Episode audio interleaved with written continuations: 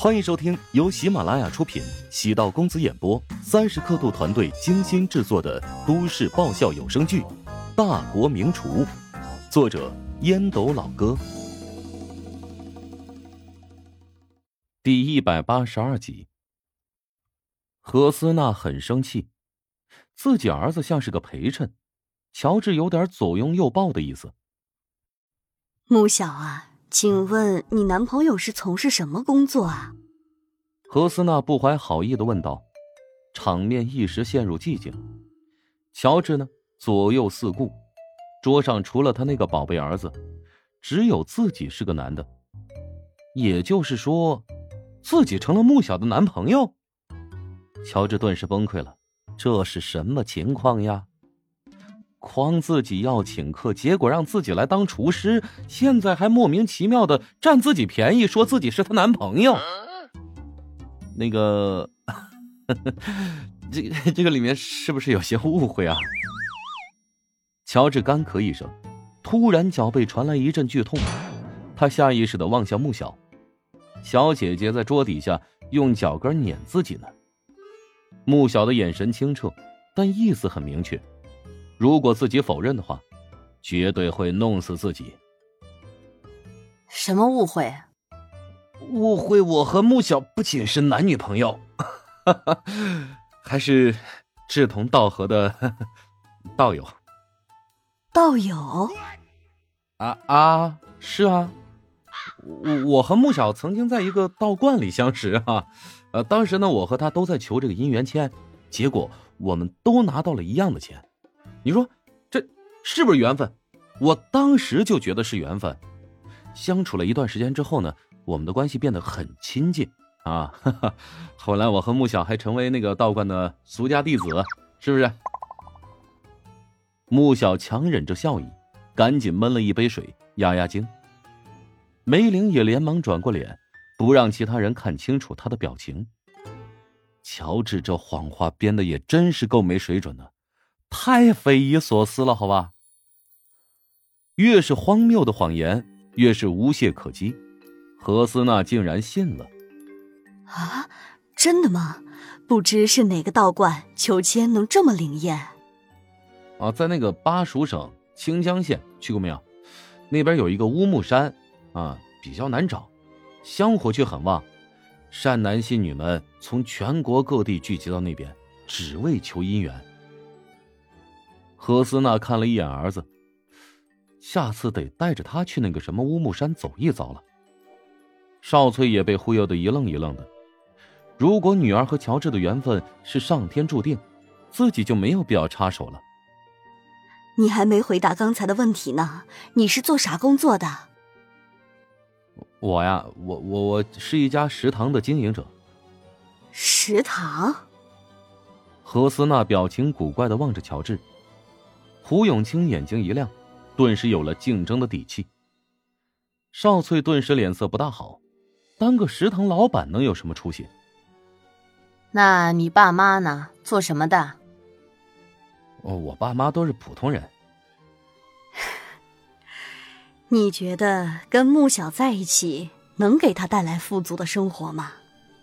穆小虽然从来不铺张浪费，但一个月的开销那也是特别惊人的。如果不是富二代，光靠所谓的食堂，能给穆小带来什么样的生活？何斯娜这么问乔治，也是任何母亲都会提出的问题。少翠保持沉默，觉得何斯娜有些越俎代庖。我都没说什么，你凑什么热闹？他后悔将这对母子拉回来了。乔治笑着说：“嗨，穆小可比我能赚多了。我觉得呀。”是他可以给我带来足够精彩的生活。何斯娜肺都气炸了。嘿，这小子的意思是要吃软饭吗？没错，我现在赚的钱够我和他在一起挥霍一辈子了。何斯娜面色煞白，被连击两次，double kill。乔治暗自苦笑，穆小还真是个插刀教主啊。对不喜欢的人插刀毫不留情。何思娜和胡永清有点坐不住了，乔治和穆小当面秀恩爱，胡永清尤其不是。乔治怎么能够配得上穆小呢？他得赶紧找到饭桌上的话语权。少翠转移话题：“咱们赶紧吃饭吧，等下饭菜凉了可就不好吃了。”哼，好啊，食堂老板亲手烹制的菜肴，咱们可要好好品尝一下。胡永清观察桌上的菜式，表情遗憾的卖弄：“唉，我在法兰西游学的时候吃过几次法餐，他们吃饭完全就是享受人生，一顿饭从中午吃到晚上，每次只上一道菜，等吃完了之后才会上第二道菜，每道菜呢都讲究顺序，不仅优雅还绅士。返回国内之后啊，我就很少吃中餐了。”胡永清的言外之意很明显，相比之下，这顿饭就显得粗鄙不堪了。梅玲不太喜欢胡永清过分抬高法餐。咱们华夏人还是喜欢中餐，法餐虽然不错，但变化较少。作为一名美食杂志的副总编，他的目标是要将华夏十味做成华夏的米其林三星。米其林三星是对其餐厅评级的。最高标准，由于极其严苛，全世界只有六十八家米其林三星餐厅，一颗星，值得停车一长的好餐厅；两颗星，一流的厨艺，提供极佳的食物和美酒搭配，值得绕道前往，但花费不低；三颗星，完美而登峰造极的厨艺，值得专程前往，可以享用手艺超绝的美食。精选的上佳佐餐酒，零缺点的服务和极雅致的用餐环境，但是要花一大笔钱。被评上的米其林餐厅压力也是巨大的。一九六六年和两千零六年就先后有两位米其林厨师，据说因为降薪而自杀。但米其林三星似乎对于华夏的美食并不认可。现在华夏国内。只有一家米其林三星店，而且还是一家法餐厅。这对于自称美食大国的华夏而言是何其的讽刺！因此，胡永清搬出法餐来贬低中餐，在梅玲看来是巨大的侮辱。胡永清微笑道：“哈，我也很喜欢中餐的，不过呢，一般都吃南粤菜，其他的菜都觉得不够精致。”胡永清的言外之意，讽刺今天乔治置办的这种菜卖相不大好。装完了叉，饭还是要吃的。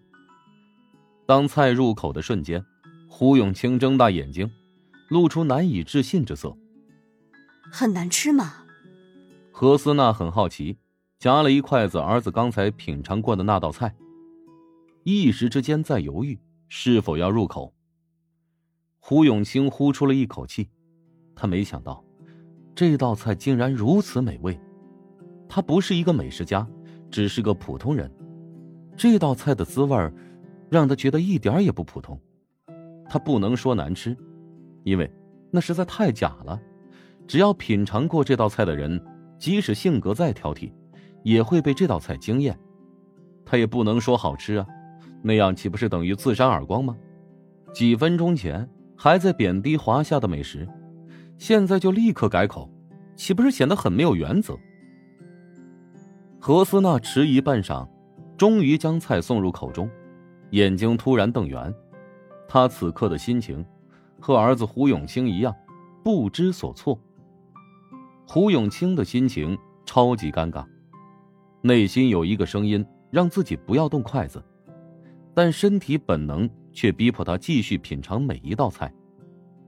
胡永清也是见过世面的人，他向来对中餐嗤之以鼻，但没想到，今天这桌菜让他完全改变对中餐的固有成见。梅玲见胡永清表情阴晴不定，暗自好笑。以他品尝过无数美食的阅历，都对乔治的厨艺念念不忘，更何况胡永清和何思娜这些寻常人呢？何思娜只觉得桌上每一道菜都非常可口，她是一个有教养的人。知道餐桌上要秉持良好的用餐礼仪，但他还是控制不住每道食物对自己的诱惑。母子俩不再说话，已经是在默认桌上美食的可口程度。少翠内心的震撼绝对不亚于这对母子。谁能想到，乔治的厨艺如此精妙高超？穆小和梅玲非常放松，吃得酣畅淋漓。